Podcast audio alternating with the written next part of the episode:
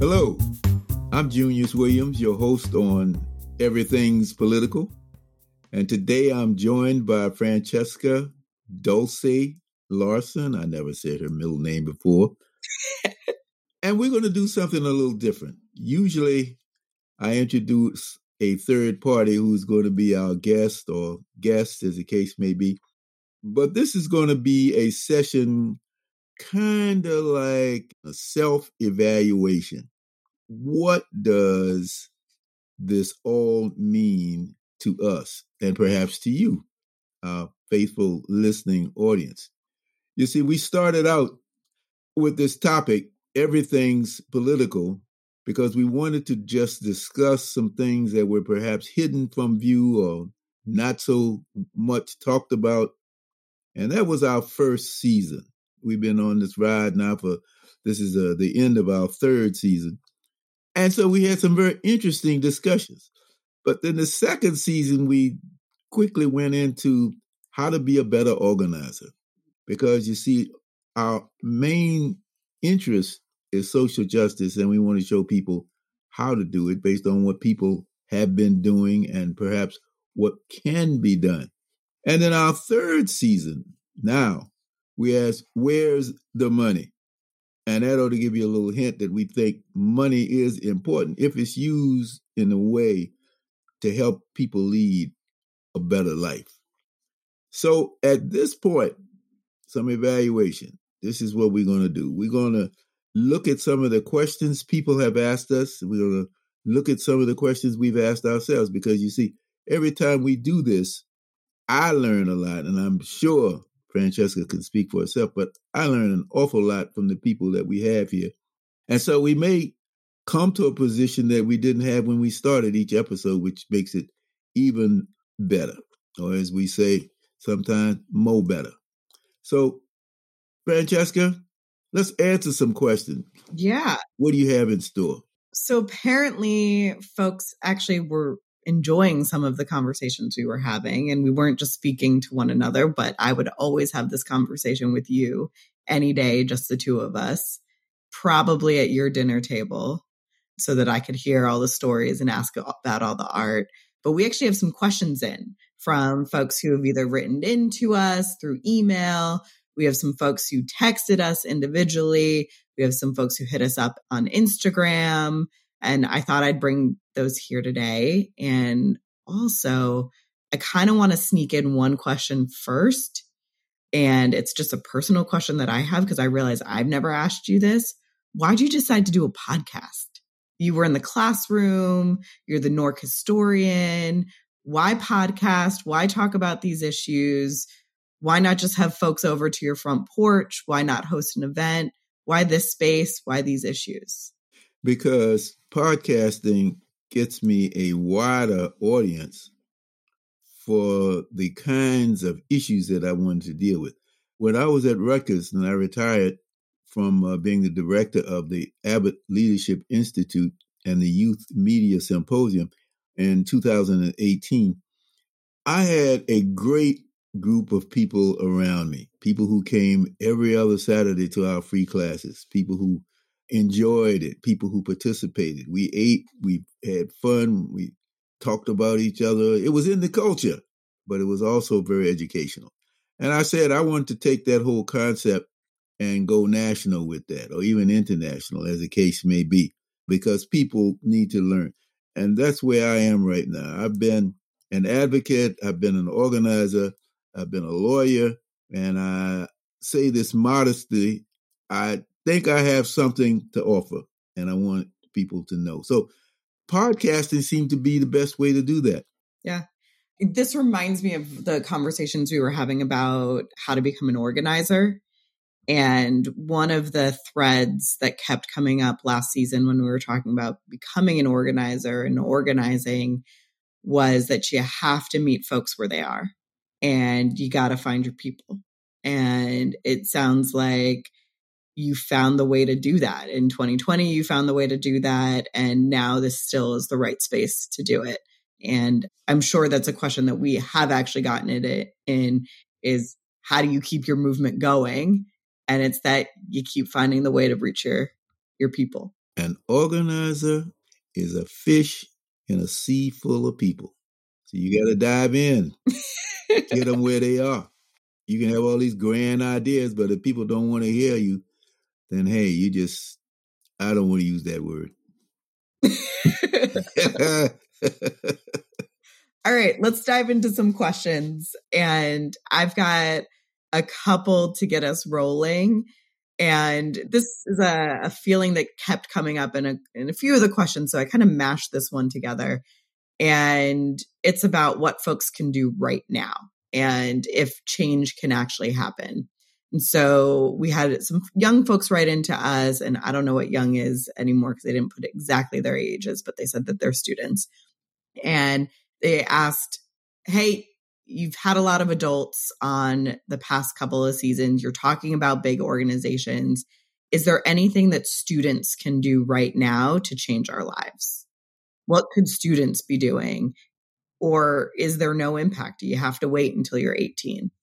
One of my favorite podcasts in the first season in 19, I'm sorry, in 20, I guess it was 2020 or 2021. It was 2021. Yes, 2021 was uh, a conversation I had with four high school students, grades 9 through 11, from Denver, Colorado. They had gone on a trip from Colorado, from Denver to Washington, D.C., to go to the African American Museum. And I heard about them because there was a little squib about it on CBS TV. I happened to be looking at it. And so I said, I got the school name, I, I had the student's name. So I quickly got on the telephone. Remember what a telephone is, y'all? I got a got on the telephone. I called information. I got the school. I got the principal, and I started talking. I said I want them on my show. Why? Because they embody what we were all about back in the 1960s. Uh, they said they had changed their lives because of that, and they went on to what is the word I want? They advocated for and were successful in getting the whole school curriculum changed to look at Black history in a different way. And I said, right on. If there was ever anything that was uh, significant about the 60s, my coming up period, was a revolution that we had about how we look at ourselves as Black people. One of the most pernicious impacts of America's original sin, racism, was they took away our self definition and imposed their own definition on who we were. And here were some young people who used a different method, a method which was definitely apropos of the 2000s as opposed to the 1960s to come to the position where they now said this information, this knowledge, this museum, this old experience changed my life so and I want to do something about it. And not only do I want to do something about it, they did something about it. Brought me to tears just listening to them talk about who they had become. Revolution, that's what that was. It was a revolution in consciousness.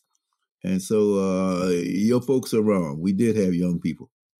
Can we hear that? A little bit about that episode? Yeah, let's jump in. What did you see at the museum that most inspired you? I feel like the whole museum experience in itself was really just the most significant part. Just the whole idea of the museum is essentially that you start out in dark times. You go down this cramped up elevator, and it, I think it's meant to uh, symbolize a slave ship. And as you're climbing up, you know, the top level is the civil rights movement. So you're able to see how, as a people, we progress and have been fighting and have been overcoming struggles, obstacles, and really anything that's been put in our way. And I feel like it really pulls out the resilience within our culture and within our people. And I feel like that's really liberating. And I think that's the feeling that we were all able to speak on and wanted to bring back to DMLK. when we returned from the trip. Connie, what did you learn about yourself that you didn't know before? When I went to the museum, I know before I went, I had a lot of self confidence issues and like not really believing myself and not really liking the color of my skin. But the more I went through the museum, I was just able to like I saw like so many different role models and how we actually really came up because it's not what we were taught here at our school. It was completely different. And just seeing how we have moved up and how the light kept shining on us, like Kalia said, it gets lighter every level. It was just like really cool. And it just helped me like gather a lot of confidence about myself and just made me love myself more. It was really hard to process it. It was really heavy to process it. I think it took me a few months to process everything that I had seen in that museum and process how I felt about it and what I wanted to do about it. At the time, I just remember feeling very motivated after I got done. I wanted to change it because I wanted other kids to be able to have the liberation that we had when we went to the museum and to be able to have the experience that we had. Learning your history is a powerful thing. It's a sad thing, it's a happy thing. It's exciting, it's depressing, it's all of that. But you need to know it in order to know yourself, which is why it's so amazing. Wow. I guess that was a life changing event. What can young people do? They can learn their history, they can get motivated, they can find out who they are. I'm adamant about that. That's the process right there. And that's the most important process. That's the revolutionary moment. So, from those moments of self discovery, when they got back, they were on fire and they had to do something. And that's what young people can do. That's what young people do do. And here's what they did. Then COVID hit and we um, were virtual and we decided to, well, after George Floyd had passed away, we decided to start our podcast, No Justice, No Peace to Take. After we started our podcast, we also started working on our resolution to get more Black history into schools. And in October of 2020, that was passed unanimously. So, passed by the Board of Education of Denver, Colorado? Yes. Wow. Just like that. How exciting. So the work we were doing was very limited to us and some of the students in the BSA who were in the beginning involved with the podcast. But we definitely had a lot of support from our community, community leaders, other student activists in our community. But we weren't really focused on generating like popularity or publicity. We were more focused on just getting our, our message out there and getting it done. So as you can see, there are young people who are doing some fantastic things. I mean, they're being creative, they're being stimulated. But first of all, they have to arrive at a certain consciousness to make them want to do more. And that's what these young ladies did. Uh, if you want to hear this entire episode, go to everything's political, one word, dot us. And this was season one and you can find the title. It was uh, Don't Erase Our History How Black Youth Changed Their High School Curriculum in Denver, Colorado. All right. Next question. You ready for another one? Yep. All right. This one feels very much related to our last question. And this one's shouting you out as the Newark historian. When did you become the Newark historian, by the way? I don't remember. It's been about uh, three, four years since uh, the mayor appointed me. And what do you do as a Newark historian? I do this. I talk to people. I remind people of the importance of history. But more important, I use history as a basis for my projects to engage people, just like this podcast. The podcast is really foundationed in history because we're talking about what people did. Some of it a little further back than others. We talked to the uh, some of my friends in SNCC, the Student Nonviolent Coordinating Committee, this season about how they raise money to support their organization. But we also talked about my adventures in Selma, Selma, Alabama, as part of SNCC. When I went down there in 19 65 to be a part of the march from Selma to Montgomery but I found out that SNCC had a separate operation in Montgomery, and so that's where I stayed. You asked me some very good questions about that episode. That one was talking about the vote. It was called The Power of the Vote. And we went up with that one on April 13th, 2022, in episodes seven and eight. So we might want to visit some of that because you already asked the questions. Why did I go down there? No, because you already asked the question. Why did I go back for the commemoration 57 years later? I guess you even needed a reminder of your own history. Uh, yes, I do sometimes. Shall we jump in and take a listen? Okay. I have a personal connection to that march, the march from Selma to Montgomery. I was uh, in Montgomery with SNCC. I was not actually on the march until the last day because most of the time I was in jail or in Kilby State Prison. Now, what happened to me? Why didn't I make the whole thing? Well, I was on my way to Selma, but we stopped in Montgomery to check on the safety factor on the road, Route 80. Went upstairs at the SNCC office at the corner of Jackson and High Streets. Second floor, I call it the upper room. Met a man named Stokely Carmichael, and he said, What are you going to Selma for? We need you here. His Trinidadian accent very pronounced. So we went downstairs, put our sleeping bags at homes they had assigned us, and the rest is history. So this was a very important moment for me just to relive.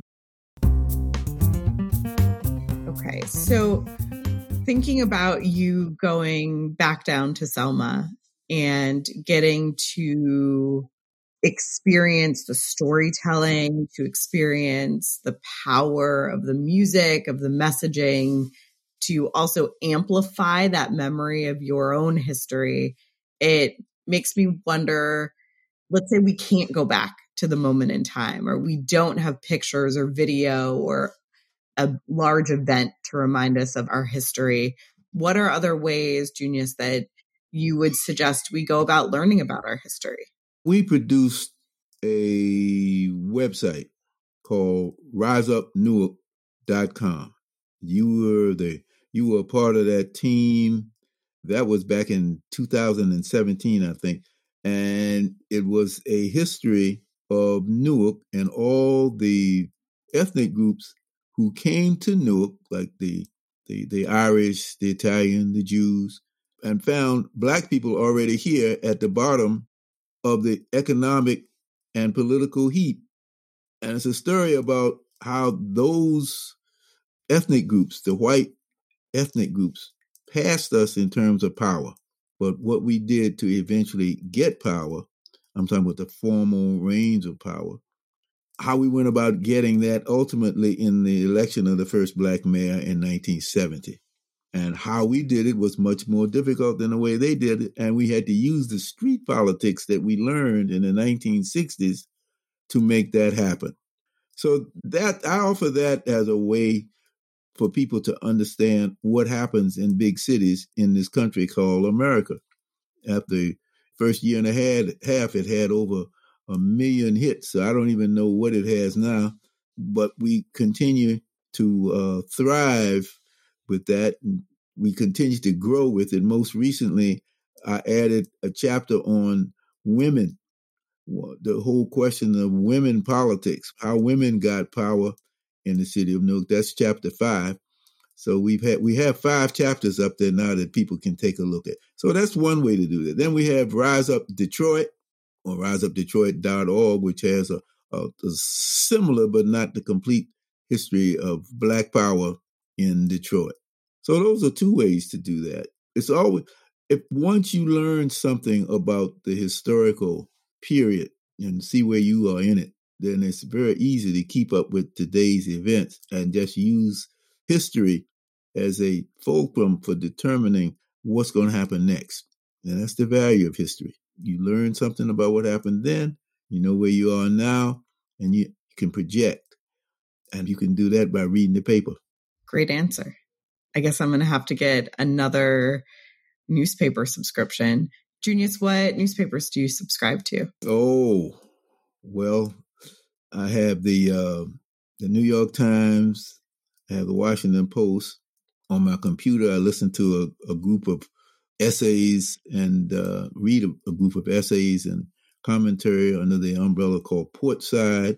I listen every day for five days a week to uh, Amy Goodman's program on uh, WBAI here in New York, Democracy Now, not New in New York, called uh, Democracy Now. I look at uh, there's a sports app that I have. There's a a lot of other apps that uh, come up. I can't even think of them. Vice. I have. Uh, let's see. It's a, it's a number of them. I look at them all the time. I'm going through my computer, looking and listening and watching and and learning. And as I said, that's the way history helps me because like history is the the skeleton, and the rest of this is putting meat on the bones. Oh, it's almost lunchtime. I'm hungry, Junius. Oh well, you know, you can go get a chunk of history. you know what? My favorite way to get history is to take someone to lunch and just listen to them tell their story. Mm-hmm. That that's true. That's very true. That's part of my repertoire. Yeah. Hey, that's why I'm inviting myself over for dinner. Absolutely. We'll have it. All right, let's jump into another question. And I, I really like this one because it just jumps off of what we are talking about with reading the news. And some folks jump into a newspaper, others are just scrolling through their feed all day on social with one news post after another. And person wrote in, every post angers me, but how do I know when it's time to drop everything and fight? And I think what they're asking is, hey, every day there's a different news story. Every day there's something else that feels like an injustice that's taking away our rights, that's taking away our freedom. At what point do you just throw everything out the window and jump in? And if I remember correctly, Junius, you have some thoughts about that. The song says, You got to do when the spirit says do. You got to do when the Spirit says do. And when the Spirit says do, you got to do, oh Lord, you got to do when the Spirit says do. So you see, it's out of your hands. It's when the Spirit says do, you got to do. And if you don't do, you'll regret it for the rest of your life. All of my friends who joined the movement had some specific moment when the spirit became obvious. Spirit was telling them to do something. If you're a Christian, then you might want to go back to Paul on the Damascus Road when God knocked him off the horse and he got up a changed man. Most of the Bible, the New Testament, is written by this guy who used to be a tax man over there in the Middle East in one of those countries. And he became a Christian. Now, I'm saying that not to proselytize the religion, but as an example of how people change. Consciousness changes people. When you become conscious of who you are, like those young ladies in, in Colorado, when you become conscious, then you do things that you didn't do before. You want to do things that you didn't do before. I started when I saw Emmett Till's body on the front page of Jet magazine. I got mad. Then I saw Miss Tinsley getting dragged across the street in Richmond, Virginia, when she was part of a student protest. This lady was about in her 60s at the time. This was 1959, 1960, I believe. And I said, I want to do that. And then when the students started demonstrating from Virginia Union University, and I think she was part of that maybe, I wanted to go downtown to get the right to sit at the restaurant where we had been spending our money all the time to buy things, but we couldn't sit in the restaurant. But my mother said, no, you can't do it. So you see, my spirit at that point had to be suspended because my mother's spirit said, don't let them do that. So there's all kinds of ways you come to it. Eventually, I caught up to those students and I became a part of the movement and I was hooked. Been there ever since and will keep on doing it. Do you believe you have to sacrifice everything to join the movement? Or are there ways to get involved and still keep a lot of your your regular life? What does that look like? You have to sacrifice some things. When I I went to law school reluctantly because I wanted to go back down to uh, Alabama to work with SNCC, where I had been a part of the Montgomery movement there in 1965. Willie Ricks called it the Battle of Montgomery. When I decided not to do that, and all of that you can pick up in my book, Unfinished Agenda Urban Politics in the Era of Black Power, all of those details. But my parents wanted me to do something other than to be a civil rights organizer. Son, you got to do something. You just can't go out there and be in the streets all the time. So I went to law school. And when I practiced law, eventually, my law financed my politics. So I never raised, I never made a lot of money. What I did was to live comfortably so that I could still do what the spirit was telling me to do, which was to to figure out a way to resist injustice and to to do the things that would empower people and, and empower myself in the process. So there's a way to do that. You just have to, to just be willing to twist and turn. It's kind of like playing jazz. I'm a musician. You kind of like playing jazz. It's improvisation. If you want an unimprovised life. If you just want to get a job, stay there, work nine to five, get that house in the suburbs, have two children, two cars, one wife. But if you want to have a life that is full of change, a life that is uh, full of creativity, then you will adapt the kind of lifestyle that I'm talking about. So you don't have to give up everything. You just have to embrace another style of life. I think that the thing that I know about what does it look like not to give up everything, but to try to live your values and to try to work in a way that allows you to fight and build resistance and still be part of a movement to make choices for schools, for things that we buy. There are decisions that we can make that we have power over that doesn't require us to disrupt our entire lives. But I also agree sometimes when that, to your point, Junius, when that spirit comes and you are moved, it's time to put everything else aside and jump in. And you've had that moment. And you want to do something that is successful or at least uh, will bring success. You don't want to just keep toiling in the vineyard doing the same thing, getting minimal results. And that's why I wanted to do this current segment called Where's the Money? Because people don't generally think about money for folks who are on our side of the ledger, the progressives. People say money, well, that's for the big shots, the 1%. And so when I think of the choices people have made pursuant to my philosophy or similar to my philosophy, doing when the Spirit says do, do I think of Arturo Masul Dea, who up in the mountains of Puerto Rico has used money a little money well placed to help change the whole energy infrastructure of the island of Puerto Rico because they have learned how to harness the power of the sun. They do it on a neighborhood basis. They have 300 houses hooked up. They have defied the storms that come because when all the lights went out in Puerto Rico, theirs was still on because they had the battery power. They have a, a radio station. They have a barbershop. They have a little community based upon ingenuity, ingenuity coming from the people themselves. Now, why is that important? Because we go to one stage and we protest, but how do we change that into building communities? How do we learn the skills necessary? How do we bring in the capital that you need? All of these things are necessary.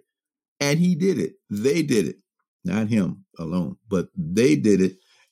And it took a long time. But I think that's the kind of model that we want to have if we want to look at the creative use of money for progressive causes. So maybe we can listen to a little bit about what he said they had achieved or have achieved and how they did that. And that is in season three, episode four, January 18, 2023, called Powering the People. So take a look, take a listen, go back and listen to the whole thing. But uh, here's Arturo talking about what they do. All right, we have our next question up, Junius.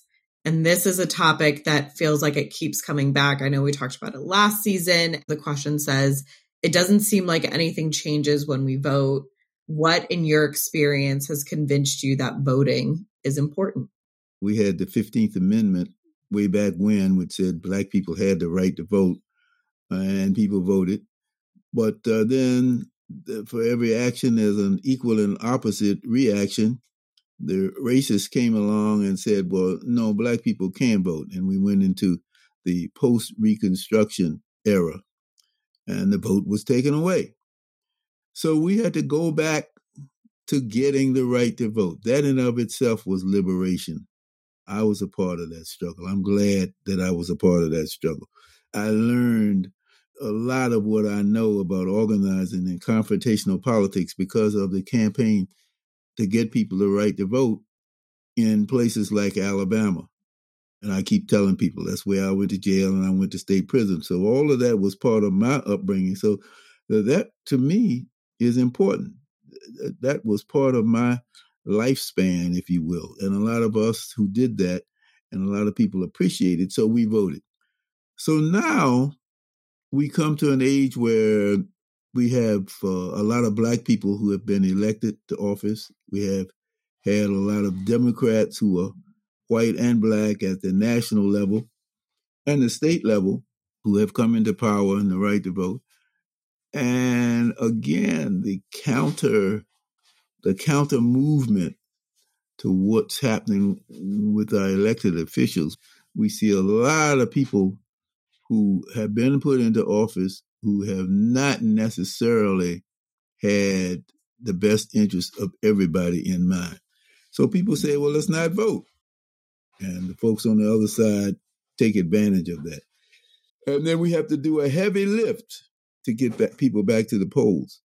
And this did, in fact, occur in the 2022 election, where a lot of young people came out to vote and surprised a lot of people and so the Democrats were able to do what they wanted to do.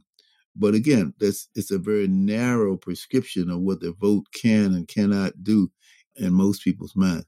But it is very clear at the local level that voting has helped us. We have a very vibrant mayor, a very progressive mayor, Ras Baraka, and he has come up with some really good ideas or implemented other people's ideas, such as and this was in our present set of episodes talking about the guaranteed income. Guaranteed income. On a national level, Bernie Sanders has talked about that. But just on the local level, Baraka was able to implement that with the help of some friendly foundations and some governmental structure. And I believe maybe he did have some COVID money that went into that as well. So maybe you have some thoughts on that as well. Yeah. It's really easy to get lost that our votes don't matter when we're thinking about a presidential election. I can see that. The White House feels so distant. Everything that happens in Congress feels super distant. But I like to think about where I live, which is in Jersey City, so right next door to you in Newark. And I believe our city collects over $300 million every year in property taxes. And somebody has to decide how that money gets spent. I look at our municipal elections that a thousand votes matter. A few hundred votes sometimes matter. Sometimes it's even only a handful of votes. And then that, that small amount of votes gets to decide the people who are making decisions over hundreds of millions of dollars and how they get directed towards our communities. I'm a mom of two. I've got a kid in public school what dollars go towards schools and parks and city infrastructure and what a safe equipment my kids have to play on every day. I sometimes think about, okay, well, I could go from the big view of this of which vote actually impacts the choices I get to make over my body or the way that the country evolves. But a lot of the day to day choices that we're making are determined by who we're voting for. And I would say that impacts my day to day joy, the joy of our communities, the joy of our families. Within the context of our podcast here, we had some of that joy exhibited in a young lady named Shamanique Jones, who is the beneficiary of the mass program on guaranteed income if you get selected, and there was a criteria for who gets selected, you get to have some money to go on a vacation if you want. Maybe you couldn't do that. So for poor people, what you've been talking about is policy. So we demonstrated that in our current sequence on where's the money. Shamanique's statement will always sit with me. This program saved my life. This policy, we can take it one step far, far there, this policy saved my life. Mm-hmm. Folks electing people like Ras Baraka saved my life. It doesn't feel that hard to get there to see why it's important to vote. Right. The other thing that this mayor has done, I should say, tried to do, was to set up a review board, a police review board. That has been challenged by police organizations, I should say, and it uh, is it has been thrown back to the legislature to come up with a law which allows municipalities to do that, and it hasn't happened. But you see, this was important to us when we ran the first black mayor in 1970. This was part of the Black and Puerto Rican Convention. This was a mandate that came from that Black and Puerto Rican Convention that there shall be a police review board because even then, as now, police policies and practices were questionable. So Baraka was elected, and he's the first one who has tried to live up to that standard that was set, what, 50 some odd years ago? And for that, uh, we ought to want to come out and vote for more people like that. I'm hoping if there's anything that we get out of doing this podcast or telling these stories, it's that not just folks will be inspired to vote, but that some folks will be inspired to run for office and become the next elected official in their community that's willing to make a change, support a policy that feels counter intuitive or that feels like part of the resistance in a way that, hey, might not be comfortable, but will definitely have an impact. And the other side of that is uh, we must learn to hold elected officials accountable, which we have not quite done right. I'm going to continue to say, put these people in, and then there's nothing that holds them back. They keep on doing what they want to do, and I'm counting on people to do that. Junius, I feel like that's an episode in itself. How do we hold our elected officials accountable and also support them? How do we ask for change and also thank them for the changes that they've made? Mm-hmm. Because mm-hmm. they're the thing about being an elected official is consistently need to deliver for your community. Just because you delivered something 30 years ago doesn't mean you get to to hang out in power. So what's next? Next up. All right, this one's a little bit easier and probably more fun. And this is for Professor Williams. So if you can put on your professor hat, for those of you who don't know, Mr. Junius Williams was also a professor. Are you still a professor? What is the appropriate title? Well, I was not a professor. Not a professor. Not a professor. I was not because by the rules of the game, even though I spent three years in law school uh, at a very good law school, I might add, and I got the degree that conferred upon me. I do not have a PhD. So if you do not have a PhD, you can't become a professor in most of these colleges and universities. Well, I said, what about the LLB? What about the JD that I have? What does that mean? Well, it just means you can go over to the law school. Well, I didn't want to go to the law school and teach law. I wanted to teach what I know and love best, which is community organization, community engagement. So I set up an organization called the Abbott Leadership Institute. And so for 16, 17 years, 18 years, I was on staff at Rutgers. And even though people call me professor, and uh, sometimes I turn around and acknowledge them, but most of the time I felt like I had to explain it because those are the rules of the game. Anyway, go ahead, ask your question. Hold on. Which, at graduation, what outfit do you get to wear? What color, what robe did you get to wear? Did you get to wear the robe of the professor or? You mean when I graduated from law school? No, when I attended the students' graduation. Now this is just for my own benefit, but. Oh, I never went to those graduations. We had our own graduations at ALI. Every year we had graduations for people who had gone through that program to learn how to become better parent organizers and parent uh, advocates. And then we had the young people's group, which was which was uh, also there were ceremonies for people who finished those courses. But uh, I wore what uh, most people would wear. I wore a suit, sometimes with tie, sometimes without. Amazing. I like to set the rules. I like to set the rules should be the name of this episode. Okay. I agree with that. I like to set the rules. All right. So here's our next question, and it is relevant. I'm going to college and I want to be part of the resistance. I think in the question that they're asking, there's a little bit more here. They're involved in Black Lives Matter. They organize protests in their high school and they're asking what they should major in in college because they, they are going to go to college. They want to know, Mr. Williams, what they should major in. And I've got some thoughts here too, but let me hear yours first. Uh, you can major in anything you want. I think what's uh, necessary is that you keep in mind why you're there. And if you're there to just get a job, well, I'm not even so sure college is that relevant anymore. But if you're there because of a cause, if you're there because you want to do something, bring something back to the community, and use this politics that we're talking about to at least change your little world around you, then it doesn't matter what your subject matter is. It's wonders it matters what your mindset is. I majored in political science, and a lot of people who go to law school majored in political science. But there were also people who majored in economics. There were people who majored in English. There were people who did all kinds of things to get that degree.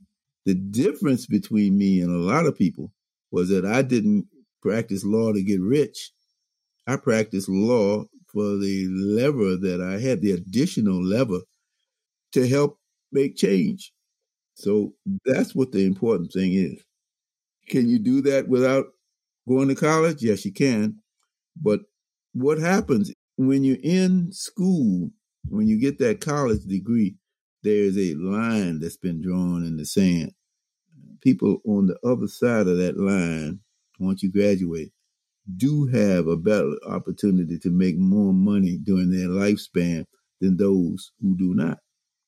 So there is an economics component to that, a personal economics component to that. So I think that's what you do. My parents wanted me to get a law degree so that I could stop community organizing and have a job somewhere. And they were right because a lot of times, uh, not a lot of times, but sometimes you get dismissed from the political position station that you thought you had, that you had earned, struggling and loyalty and all of that. And you got to have something to fall back on. So I've always had that. Uh, but in terms of where you go from here, I think what did we talk about today? We talked about correcting the imbalance of power using money. And that's very important. That's very important. That is more important than what do you do with your law degree. How are you going to use that law degree or that undergraduate degree to leverage some power that you didn't ordinarily, you wouldn't ordinarily have? We had my friends from SNCC, the Student Nonviolent Coordinating Committee, talk about how they did fundraising. And it was absolutely fantastic to hear some of the stories and some of the people who were involved that you wouldn't ordinarily think were involved. And they were involved because they loved people and they wanted to see change. People like Harry Belafonte, mm-hmm. Sidney Poitier. Harry Belafonte, who just died recently, was responsible for at one point he and Harry Bella he and Sidney Poitier took fifty thousand dollars in a paper bag down to the Mississippi project of the Student Nonviolent Coordinating Committee. Now, how they did that, I don't know. People didn't have the details. But those are the kinds of stories that impress me more than what you did with your college degree. If all you want to do is to become somebody who makes money.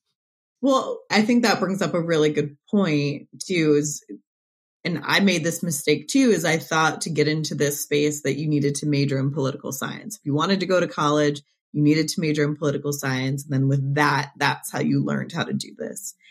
And if I could major in anything right now, I'd learn accounting for exactly that reason that you just talked about with your friends at SNCC, how you bring in money, how are you able to disperse money, how are you able to fundraise, how are you making sure that you're able to do that legally and understanding what that looks like from a tax perspective because hey, how did they get folks? They get them on taxes. If you want to go up against a municipal government or a state government and force change or pressure mm-hmm. into change, then you've got to have your business lined up. The other thing that I would love to see folks go into is technology. And I'd love to see our movement build up a better understanding of AI and what role that's going to play in how it impacts our communities, how it impacts our jobs, and being able to tell that story. And then I'm also reminded, Junius, of the conversation we had with your son, Che, and with Darnell Moore, who was at Netflix, about storytelling and being able to build stories that are representative of our families, of, and of our kids, and have that be part of the resistance? I'm a media person and I'm a creative, a cultural producer, a writer, and I've done docs and stuff. So I've been in and out the corporate space within media for some over the last 10 years. But um, now I'm vice president of inclusion strategy for content and marketing publicity awards, studio operations, and animation at Netflix. And the reason why that was an important role for me is because as an organizer and as an artist who understood that my 11 year old nephew in Camden is likely probably not following the hashtag intersectionality debate on Twitter, but is probably watching TV, is probably watching TikTok, is probably watching IG, right? Seeing any opportunity I have to help be part of a process to bring cultural production to our folk who have long been left out and our representations have been left. There's a lot of work to do to repair what Hollywood has harmed. And there's a lot of stories that tell. And if my little black ass from Camden growing up had some sense that black kids who are gay and working class and working poor could live and become something other than what somebody told them they can't. And if I saw that on TV, how much more would have done for me it's one of the reasons why I'm in my job because I want to make it possible. I want to give people access to the type of visions for themselves and the type of cultural production, whether that's film or TV, that can be possible for them. I'll end by saying that my nephew is 10 and he there's a show that we have on Netflix called Raising Dion. You know, I won't say it. it's he loves it, but it's the story of a little black boy that has superpowers, and my nephew is enamored with this show. And I kept thinking, well, damn, I think when I was growing up in the 80s, I don't remember really seeing stories of like black kids with power at all, right? And how much that one story as an optic might be do something for him as a young kid in terms of his own imagination. So my work is really about making more of that possible, and I'm happy to be doing it at this point in my life. But even more important than that, all of that's good. And I go back to what my friend uh, Freddie and Karen said for, from SNCC. What they had to do was to learn to improvise. And when one source of funding was available, they used that. And they had the technicians around them. So, yes, we need the technicians. But you also need the people on the front line who are imagining these devices that can help people. You can't have an organization without raising some money. So when one source of money dried up, they opened up to others. And toward the end of SNCC, the way they made money was on the back of Stokely Carmichael, later his name changed to Kwame Ture, who went on to college campuses and made speeches. So whenever he was paid, he put the money back in. Another aspect of our current set of episodes under the headline of Where's the Money is uh, what we did with food sovereignty. See, I think it's more important to think about what people do with skills, whether they go to college or not. Skills, that's the common denominator of all the things that we want to talk about here. We had uh, Tobias Fox from Newark and Pamela Gonzalez from the island of Vieques, which is a part of the big island of, of Puerto Rico, talking about how they utilize those skills to help people get food. Everybody can't go to the supermarket and get everything that they need. So sometimes it's necessary to think about what is the alternative way of supplying people's needs. And uh, that's a skill. That's a skill set. And these two young people have put uh, donated the time and the effort, put the time and effort in to figure out how to grow crops within a given situation. Urban farming, urban farming. That's what we're really talking about. The different skills in any kind of movement. We talked about in series two, we talk about community organizing. Well, and community organizing is necessary. You're outside the government and you're trying to get the government to do the right thing, or you're trying to get the corporations to do the right thing. But there's one side of that, which is to take on the power and do that in the street with demonstrations and other means of nonviolence. But uh, at some point, when you get the opportunity, you have to learn and apply another set of skills to that. And that's a skill set that says, here's how you build community. So if you're stopping something, you need to know how to take on the power in the street, if you will, the politics of confrontation. But if you want to build a community, you have to have an additional set of skills of learning how to make things happen, how to grow food, how to produce solar energy, how do you save, how do you raise money to protect the right to vote, as the people did in SNCC. Those are the kinds of things that you have to learn how to do additionally. So we've covered it all. And the most favorite of mine has been a combination of putting all of that together to build better communities. It goes a long way to say that skills matter especially that doesn't feel like it should be groundbreaking, but it, it is, especially as we're seeing our just collective investment in technical skills and spaces that help build people's technical skills not receiving the same attention as how great we are at speaking to one another about our opinions. But I'm really encouraged by some of the things that we've heard and you talked about food sovereignty, but even just the math and the science that goes into building those programs and the folks that have to actually do the work day to day to make sure the the crops grow and are in the right environment. Those are skills that we take for granted that i do think it's important as part of this work that one of our our jobs and roles is to make sure that every position and every skill set is valued, that we're not diminishing anybody's skills, which sometimes we really screw up on, especially in college. And it goes to prove the point as we are coming to the end of this segment that everything indeed is political. Who would have thought that learning how to plow the fields and grow vegetables in an urban environment is political? Who would have thought that solar energy was so political? Those young people in Colorado who learned a lot about who they are by comparing who they were and coming up with a new set of answers for themselves. So that's what we did.